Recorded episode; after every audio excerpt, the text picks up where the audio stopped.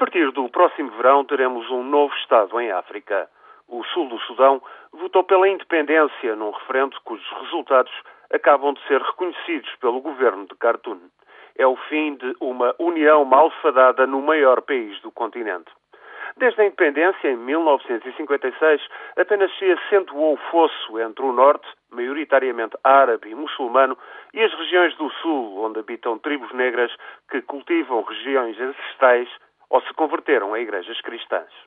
O novo Estado será o 54 em África, a última das secessões africanas depois da Eritreia se ter tornado independente da Etiópia em 1993. O novo Estado ocupa uma área maior do que a Península Ibérica. Não se sabe ao certo quantos habitantes possa ter. As estimativas variam entre 8 a 14 milhões, desde tribos que se dedicam à criação de gado a agricultores. Falta tudo: água, eletricidade, clínicas. Abunda a miséria nos campos de pasto, pântanos e florestas que constratam com os desertos do norte. Contam-se apenas 100 km de estradas asfaltadas em Juba, a futura capital, e junto às explorações de petróleo de empresas chinesas.